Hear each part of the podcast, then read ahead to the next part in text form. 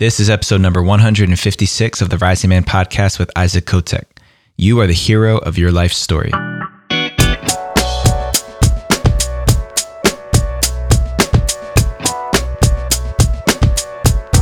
What's up, Rising Man family? Welcome back to the Rising Man podcast. If you don't know me by now, I am your host and creator of the show, Jeddy Azuma. I'm also the founder of the Rising Man movement. And before we jump into another amazing episode today, I want to make sure I direct you back to our website, risingman.org, to check out our latest online offering. It's our 12 week Ignite course. This is a compilation of some of the greatest distinctions and wisdom tools that I've encountered over the past 10 years to help you become the best man that you can be, to break through the barriers and boundaries you've encountered in your life, and to get finally get clear on your purpose and direction and where you're going and how you want to be in this world. So make sure you go to risingman.org slash ignite and get yourself registered today. Okay, my guest for today's interview is Isaac Cotec. Isaac has dedicated his life to empowering others through art and creativity. He's a scholar of the subconscious and has studied the power of symbolism to help create enduring change. He spent over a decade facilitating dance events, hosting music retreats, and mentoring artists. The Hero Rise archetype deck gave Isaac another platform to inspire others on their creative purpose. He's seen the transformative power of self discovery through symbols and rituals and created the deck as another tool for those along the path. In this episode, Isaac and I took an expanded look at the traditional and modern masculine archetypes. First, we established what an archetype is and how it can serve us in our pursuits to become better men.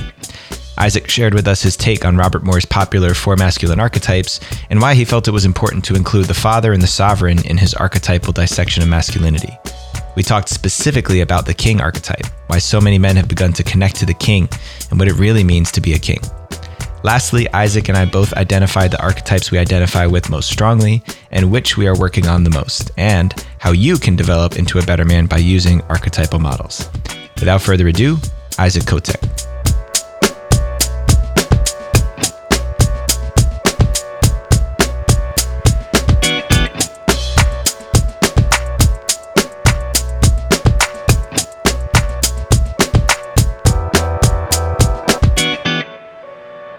Right, Rising Man family, live from Portland, Oregon. Not me, my guest here today, Mr. Isaac Cotec. How you doing, brother? Great, great to be here. Thanks so much. Yeah, rainy up there. You said, yeah.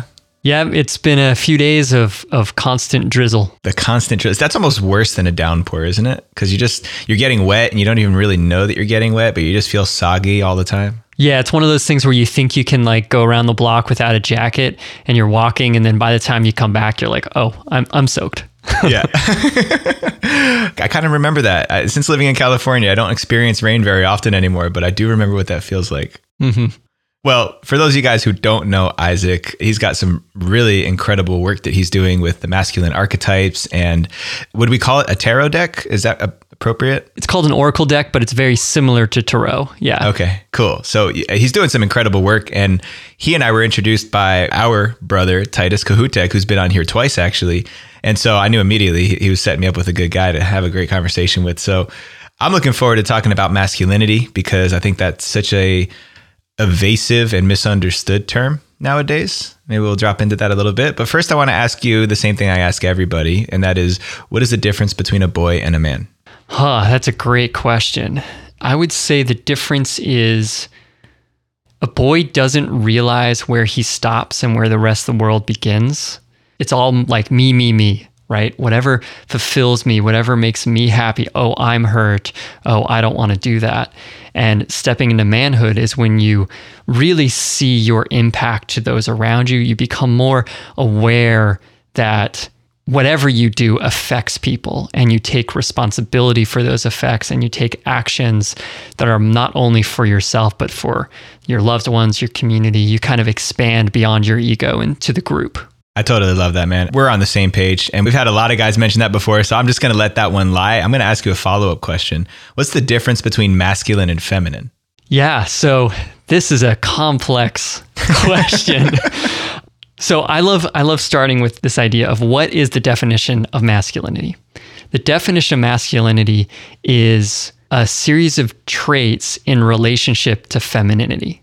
That's the definition. So that's kind of a very vague definition. And what it's saying is that these two things are reflections of each other. that you cannot have one without the other, just as a tool of communication. Like that's what it comes down to. You're using these words to communicate certain attributes and traits.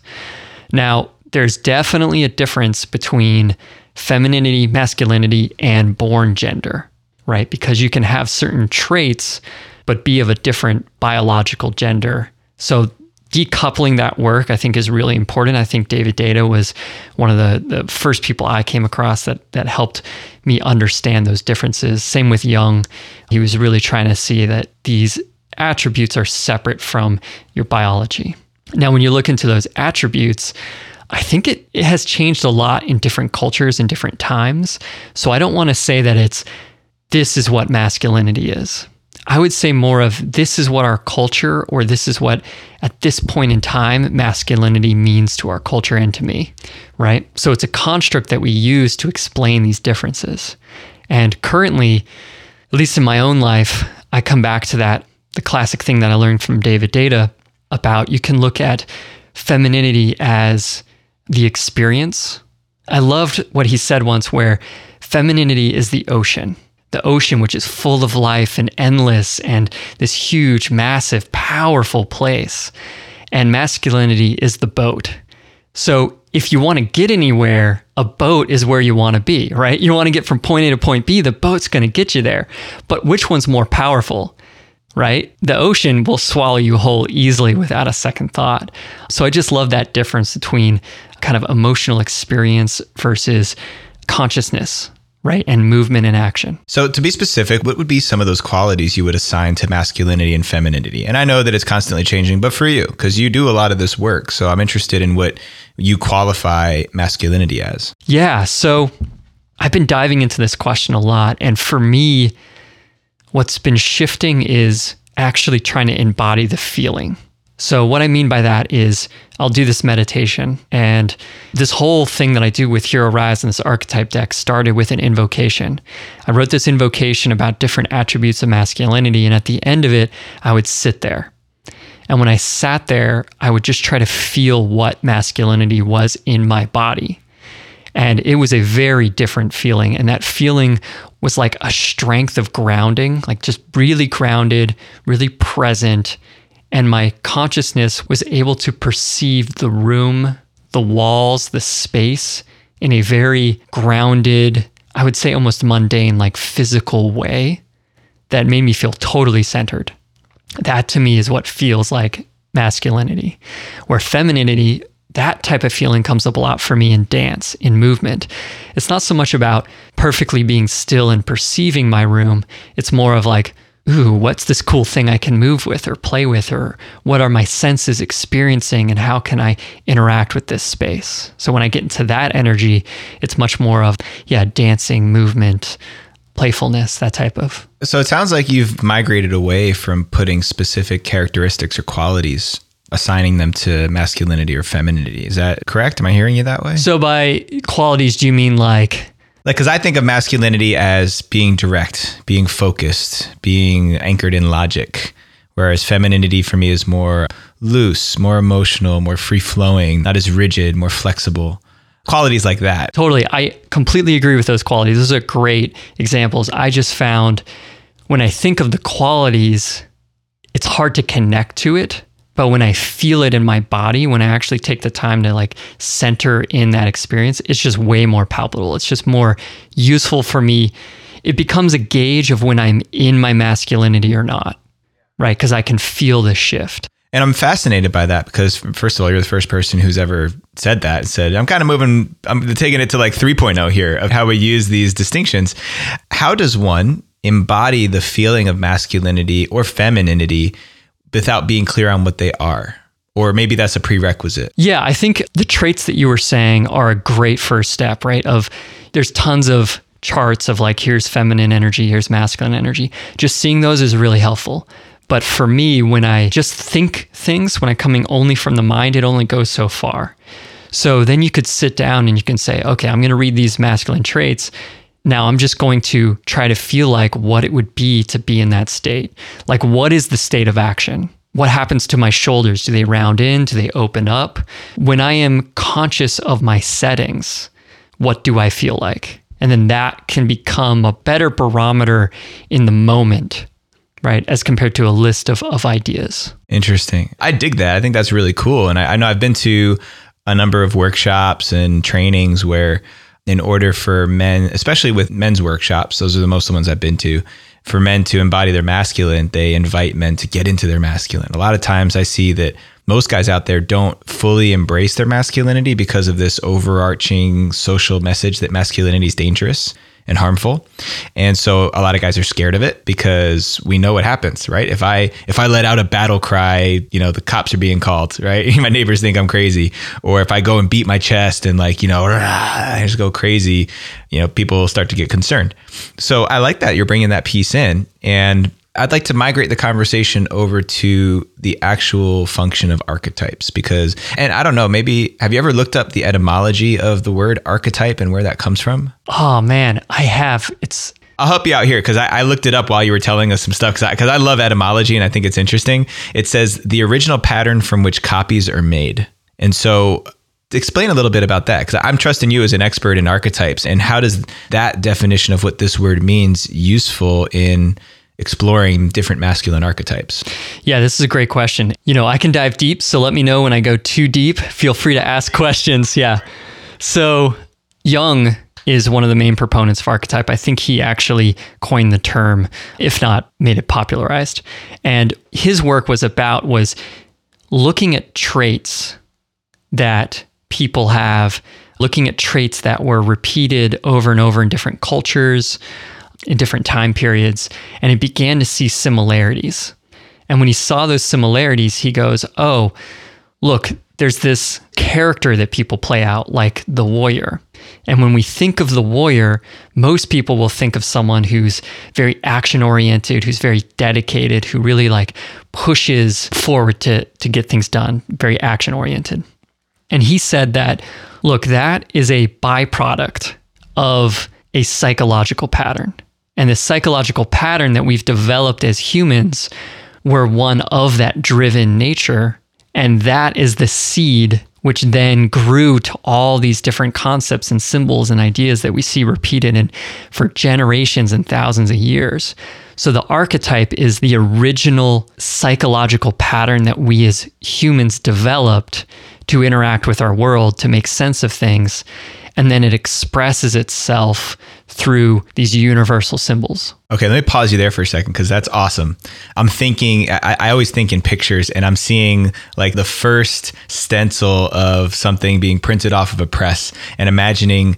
I just got a glimpse of young boys being told the story of a warrior and all the different directions that that story of warrior could be taken for that boy. I thought about the boy who goes and serves in the armed forces and becomes an honorable serviceman in the military. And then I thought about the guy who goes into the darker shadow of the warrior and uses that energy destructively and hurts people with that energy. And so where do we go from the archetypal stories of warriors and wizards and all of these different things when it comes to mentoring our young people and helping them to integrate a healthy version of these archetypes?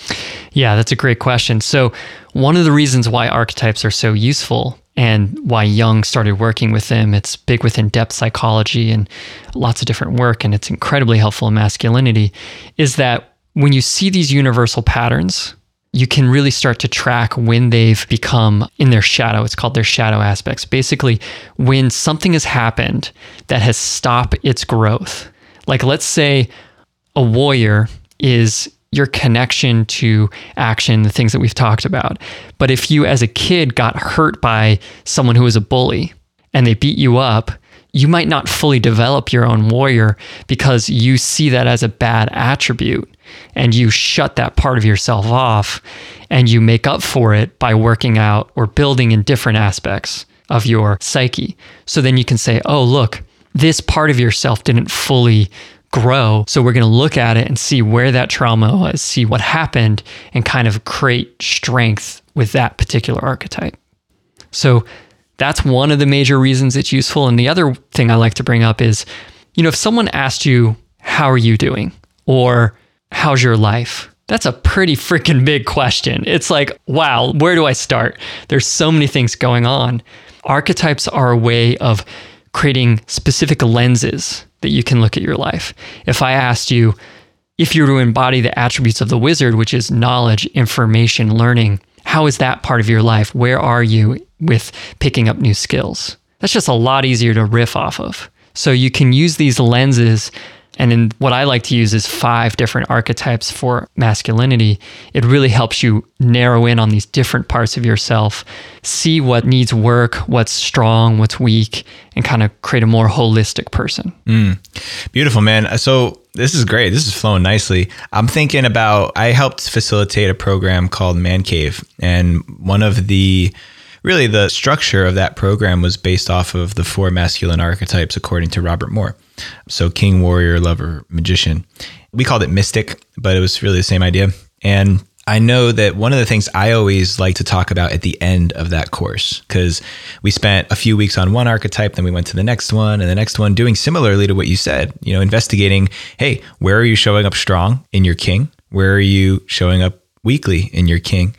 And then by the end of it, I always like to do a little bit of a conversation around the integration of the archetypes. And this is something I got from some of my other work I did through Justin Sterling's legacy of the men's weekend.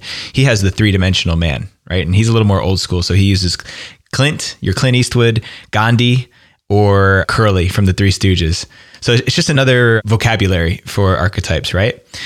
And what we always talked about there is knowing which archetype or which dimension of your masculinity or just who you are is called for in any one moment and that that's really where the work is because you can develop a really great warrior and be fully in your warrior but the warrior is not always needed right? You don't need the warrior to go to battle when there's times of peace right? Knowing when and where to bring these applications of these archetypes. So i'm sure that's something that you're tracking. I just wonder where that comes into the work that you do. Yeah i think when you were saying that it kind of reminds me of the power of vocabulary where just being able to have a word, a descriptor for something, really opens up a new level of understanding.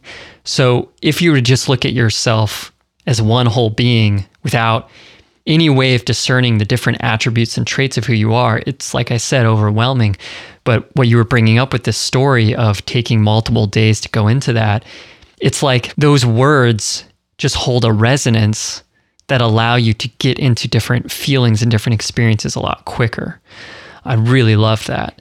And to go back to your question of, yeah, the integration of all of it, that's the funny thing with, I feel, with art in general. If you were to look at your life as an artistic expression, it's first about knowing your paints, the colors, right? And then knowing the rules of how to put those colors on a canvas. But the real artistry comes from playing around with those things, learning the subtleties of the different interactions with those different parts. So to be someone who knows their masculinity so strongly that they know the color palette they're working with, but they can blend them together, they can move them when needed, that just becomes an incredibly potent person. That becomes someone who can really bring forth the energy needed in the moment. And that person is also much more aware of what the world needs and how to fulfill those responsibilities than if someone's like, nope, I'm only this one thing ever. And you're like, you're way more complicated than that and you have more power than that. And sometimes you have to get into energies you don't want to, right? Yeah, I love being just the lover. I love just experiencing life, having a drink, doing whatever I want. But when something bad happens, someone car broke down across town, they need help. Like you need to get into that warrior. You need to be that person who steps up and does it.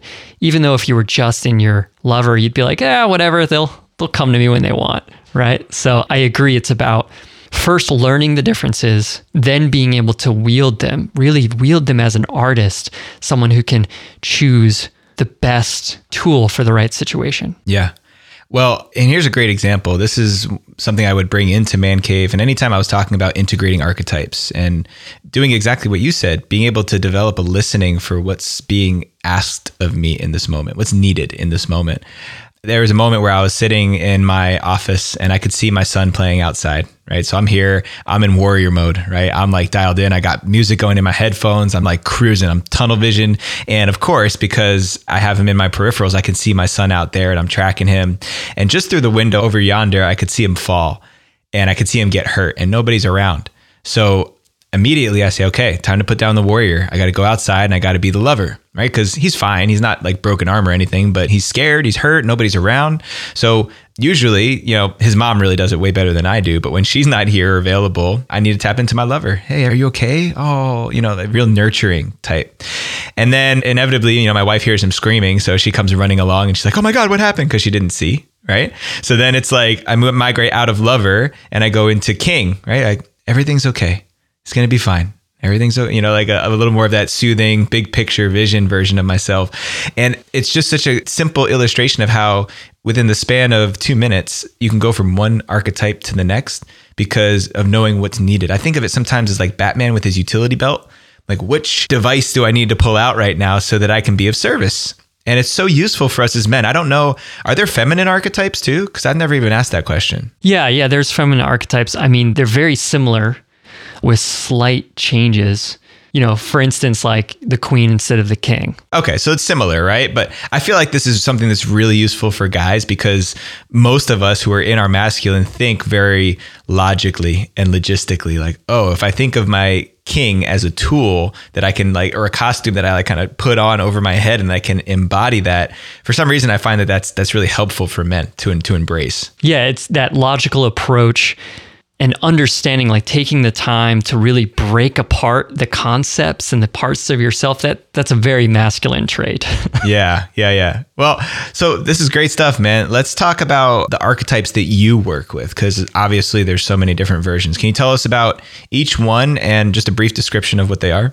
Yeah so i work with five archetypes which are the warrior the wizard the father the lover and the sovereign. So we talked about the warrior a little bit before. So the warrior is about determination, action, willpower. It's really like stepping up to do the things that need to be done, right?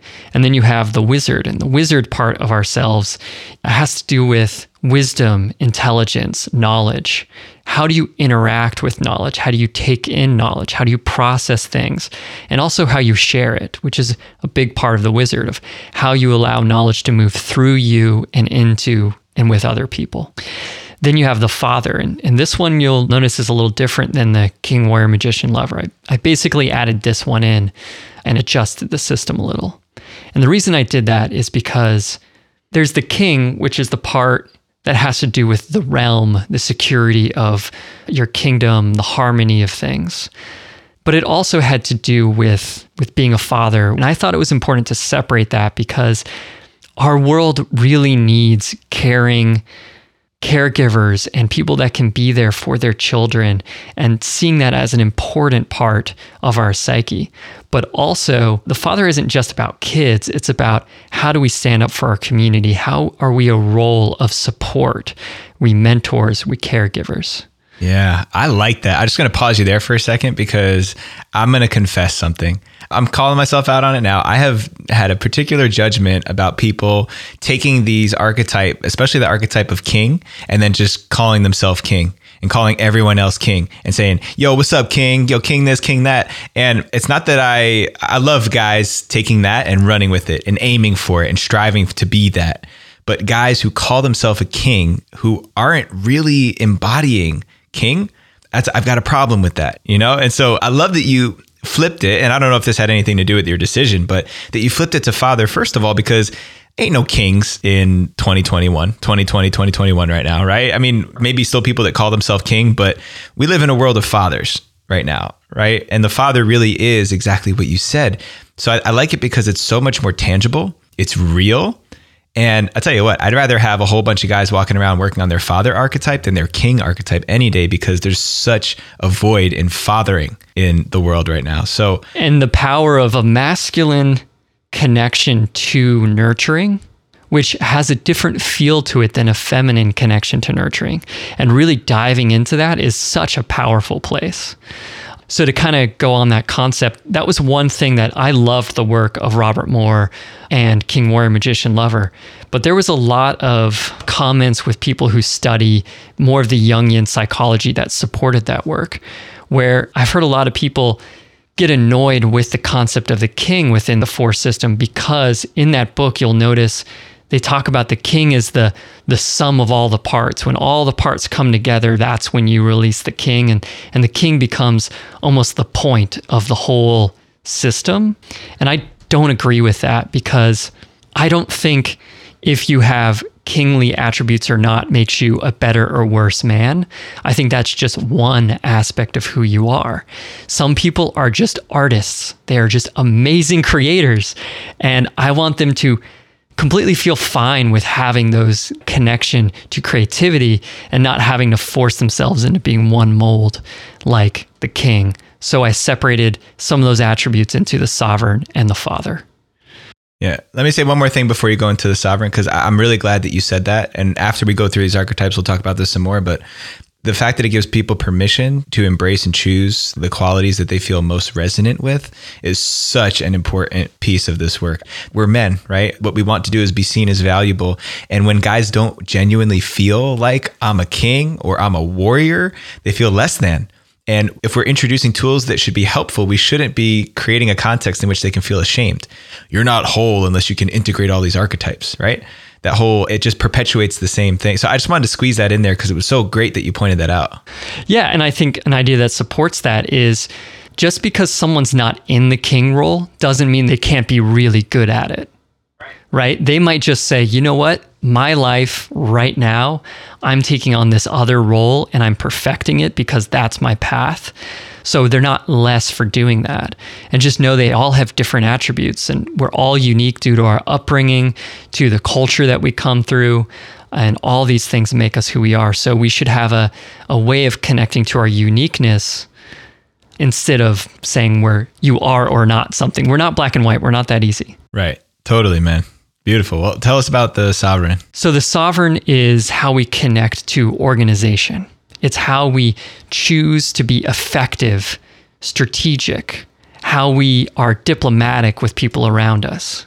And all of this, all of those attributes are about creating harmony, not just within your life, but the world around you. So, what choices can you make? When can you make them? How can you deploy them? It's an incredible archetype in conjunction with the others because like you were saying you have to know when to turn something on and off when should i be in my warrior? When should i be in my father archetype? That process of decision is the sovereign archetype. It's really the overseer the manager of the different parts. And that doesn't mean the manager is better or worse than anyone else involved right? It's just one of the roles we play. Mm.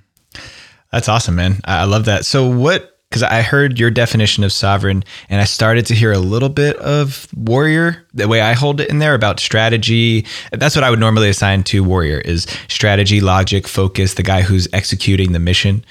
Is there anything that I'm missing about the sovereign there? I wanted to do some Venn diagrams of this thing where so you have the warrior, which is about action, at least in my concept and system. It's about action, getting things done, dedication. And then you have sovereign, which is strategy. Now, where they overlap in the Venn diagram, the middle part is the general, right? So it's about blending of the action and the willpower with the decision making. So I see the warrior as much more the fire, the will, the energy to do the thing, and the sovereign as, okay, when should I do that thing? So, would you say within sovereign, is that also the realm of being a critical thinker and manifesting your own beliefs and direction? Totally. Yeah.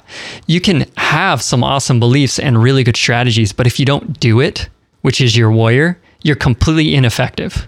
So, the two work together so tightly but yeah, I do see them as slightly different in that way. Yeah, I like that where they overlap in the general. It's like a super archetype. do you have overlapping archetypes for all the other ones too? I don't, but I was talking with a friend where they were saying like, yeah, you should do all these like Venn diagrams of, of what's in the middle. Like, you know, what is the lover king? What is the, or sovereign? What is the father warrior? You know, and then just pick a pop icon. That'd be fun. Yeah, because we used to do that a little bit when we were working with the archetypes. Because I also love medieval mythology and Lord of the Rings and all that stuff. So, I mean, the kings, the good kings, were always the ones who were like the retired battle heroes, right? You know, the king was the guy who's a little too old to be out on the battlefield swinging a battle axe, but he still could.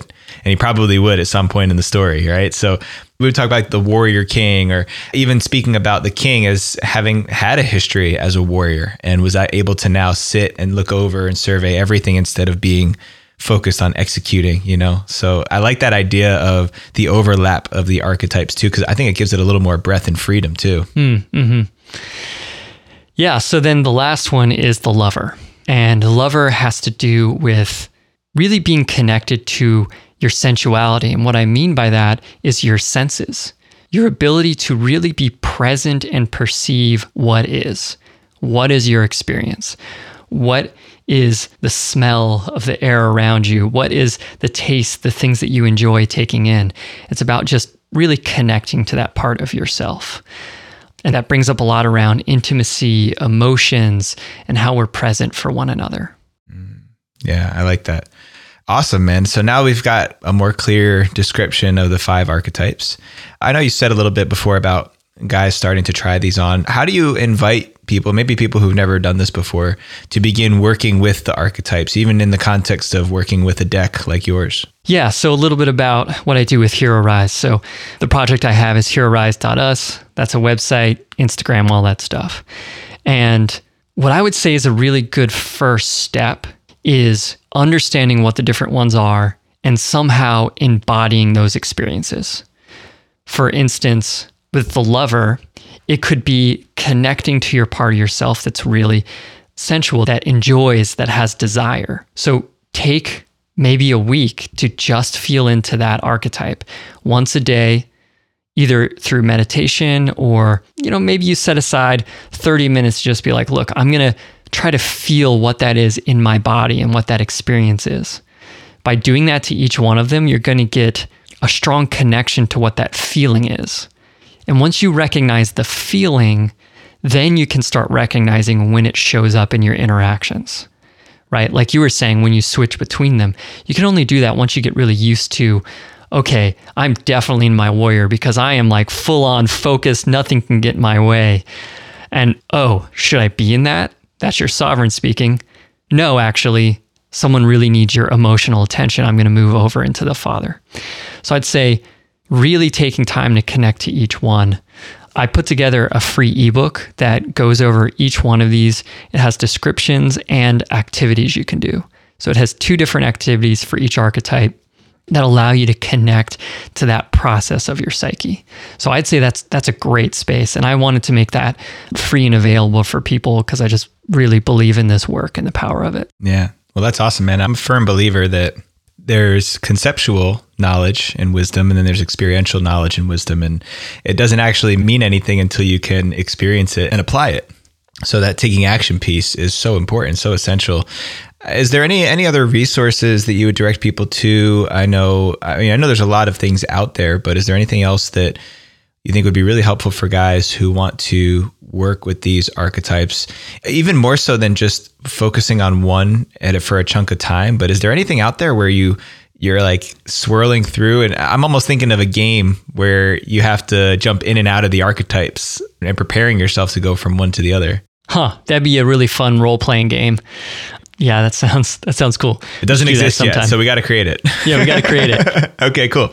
Yeah, in terms of other resources, there's actually some really great YouTube videos just on if you look up King Warrior Magician Lover. I think the Stories of Old or something like that is a YouTube channel. And it just really goes into it, shows a lot of pop references of, okay, here's warriors in Lord of the Rings and in different movies. So you can really connect to it. I'd say just looking up masculine archetype, you know, king, warrior, magician, lover, you're going to find a lot. That book is still a foundational book, King, Warrior, Magician, Lover by Robert Moore and David Gillette. Um, I, forget I always forget the second guy. Robert Moore is the one that always stands out in my head. Yeah. So I'd say that book is amazing. Definitely check it out. It is a little academic and a little heady. And that's why I was drawn to this work because I think, like you were saying, it making it embodied, making it experiential is is the most important part because you're not going to remember it unless you actually have felt the difference. Cool. Let's play a little game for a second here. Are you down? Yeah. All right. So I thought we would both take turns talking about which of the archetypes we have the most difficulty embodying. If there was one that stands out above the rest, what is yours? And then I'll go after you. Yeah, I would say the lover. The lover is mine. Tell me why. Well, the one that's most active for me is the wizard. I very much come from a place of intellect and seeking information. And when you do that, it's like coming from the head instead of the heart. So I need to remember to know like it doesn't matter how much you understand this information, but how do you feel? How are you perceiving it? And really tapping into much more of the presence of the experience. Mm. Yeah, the lover is the one that I was going to say as well, because especially in my relationship with my wife, to be the lover who is nurturing, who is loving, who is kind, patient, you know, being a patient lover is something I'm really working on because by contrast, I'm always in my warrior. I'm always looking for the mission, something that I can execute, something that I can fight through, something that I can win. And in my relationship, my wife is constantly calling me back to slowing down, listening, not really going anywhere particular, no destination, just presence. And I'm like, uh, point me in a direction of something I can do. Let me wash a dish. Let me do something. And so I'm I'm constantly at, at, battle with myself there. And then you know, just because you said lover, also for me, there's also elements of the father. And I trust and I know that people around me would look at me and tell me that I'm I'm a really good father, not just with my own children, but in the way that I father and mentor other men. And it's still something that's evasive for me because I think I'm relatively new at it. And still, the majority of my life, I was looking for a father. I was looking for fathering energy. I've got a great dad, but looking, you know what I mean by when I say looking for fathering, looking for mentoring, looking for guidance, and being in that role of father is still relatively new for me. So I still have moments of doubt. I question myself. I say, Is that, was that the right move? Was that the right thing to do as a dad, even with my kids or with just a guy who's looking to me for guidance? And I really want to hone in on that one because when more of us men are recognizing you don't have to have your own biological kids to be a father. You don't even have to be older than someone else that you're fathering. Father is an archetype, it's an energy, just like you explained. And if we had more of those guys who could embody that archetype on a day to day basis, I think this world would be moving in a good direction. Yeah. I mean, even just thinking of like being a warrior who is balanced by their father, right? Like by their ability to understand nurturing and caring for their community, but still get the job done, still do what they have to. Like think about that. That's a completely different warrior than a warrior that isn't connected to that. If you're not connected to community, you're not connected to your loved ones, you're a mercenary. You're fighting for the love of fighting. Mm. And that's not what we need. No, definitely not right now with the time we've got left, I realized one thing we didn't touch on was the shadow aspects of these archetypes. And maybe you could just give us a quick flyby of each one so that the guys listening could figure out which one they show up in the most. Yeah. So, one of the things that's so useful with archetypes is you have these lenses, right? And they each have different attributes. But how you connect with those attributes if there's anything that, like I was talking about at the beginning, that really hurt you or really disrupted your growth and connection to that archetype, you can get a little stunted.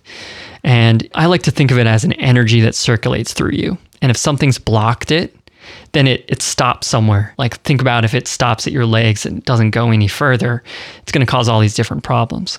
So your shadow aspects are the parts of you, are kind of the patterns that you have learned to deal with that being stunted or being hurt within that archetype.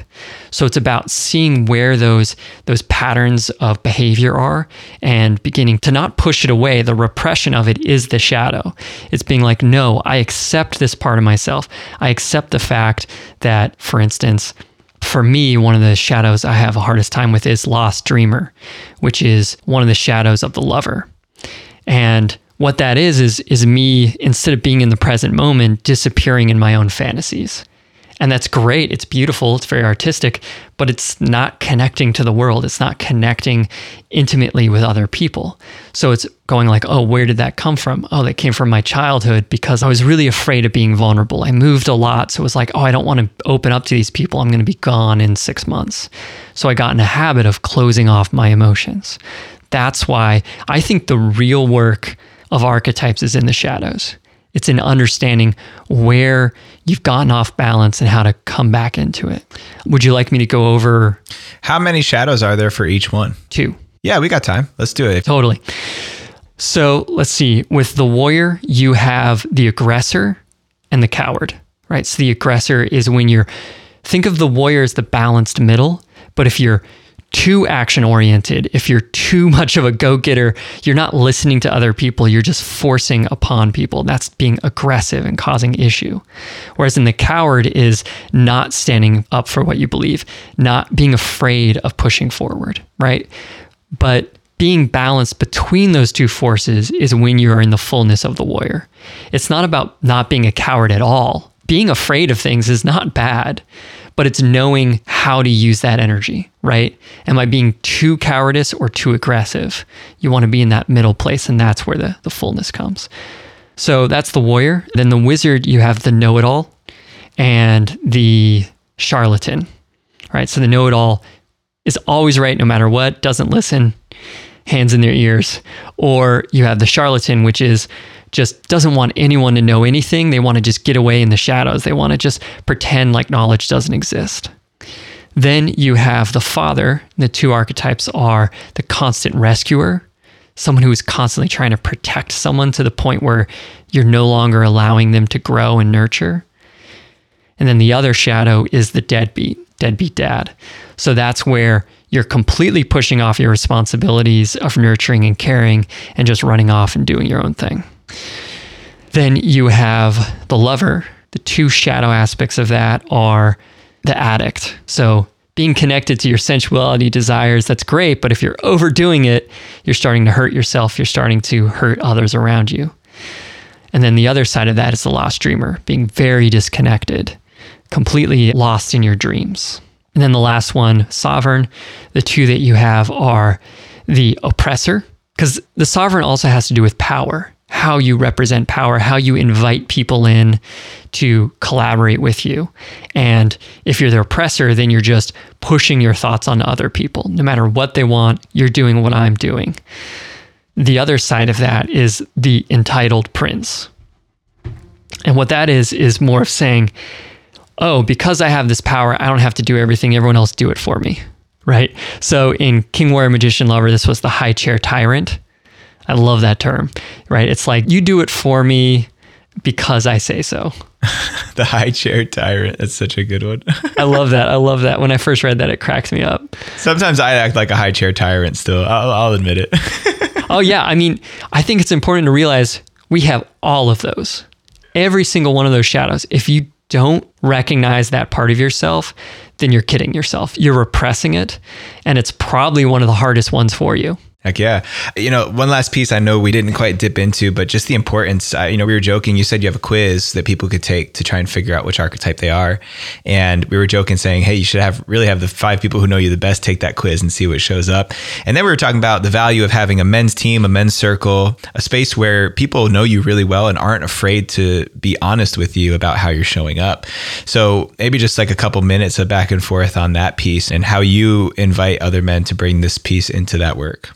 Yeah, so I talked about that ebook, and the reason I actually made it was for a men's group that I was participating with because I wanted to use it as a way of communicating these different parts. And I think it's, like you're saying, really important because if you can have a group of people and you know you have this similar vocabulary, so you have a way of talking about these different processes you're going through and you're connecting about it regularly, it leads to this it's going to warp speed, make super fast your growth as a person because you have a team that can can see you as you are, can see your blind spots and really help you become your full your full potential.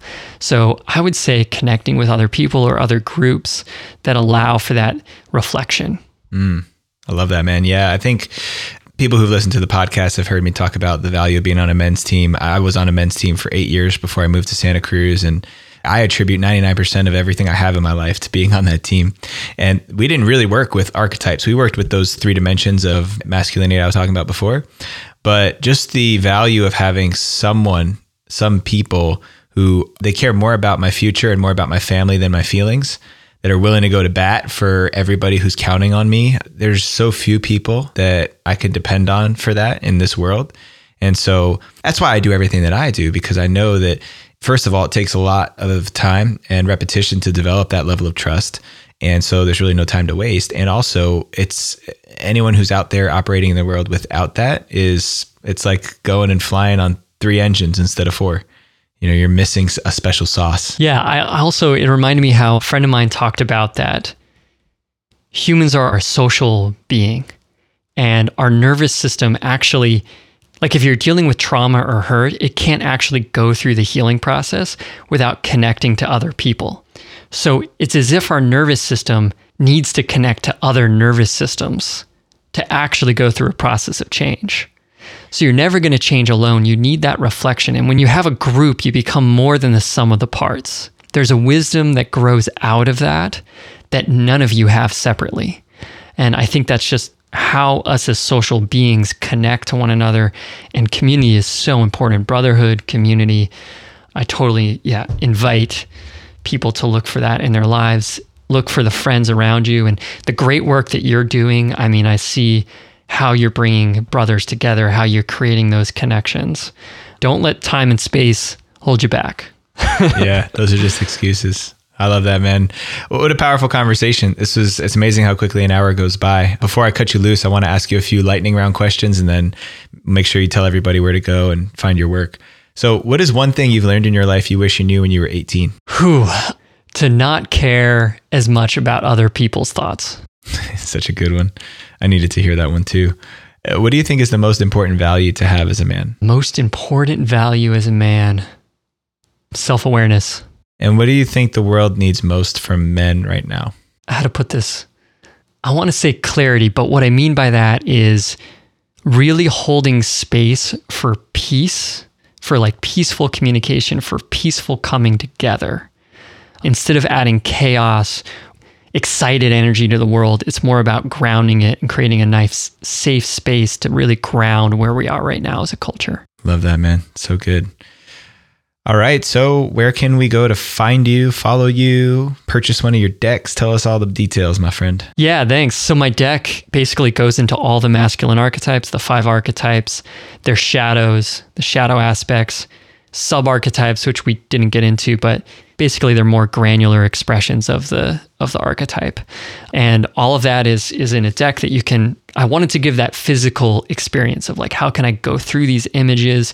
What is my emotional physical response to them? So you can really have that connection. I'm releasing that as a kickstarter in january. I'm doing a big kickstarter so look out for it. It's coming out soon. You can connect with me at herorise.us that's where that free ebook is you can check it out. There's also a an archetype quiz and a bunch of other free resources there. I'm also on Instagram at herorise.us. So yeah, I love to connect.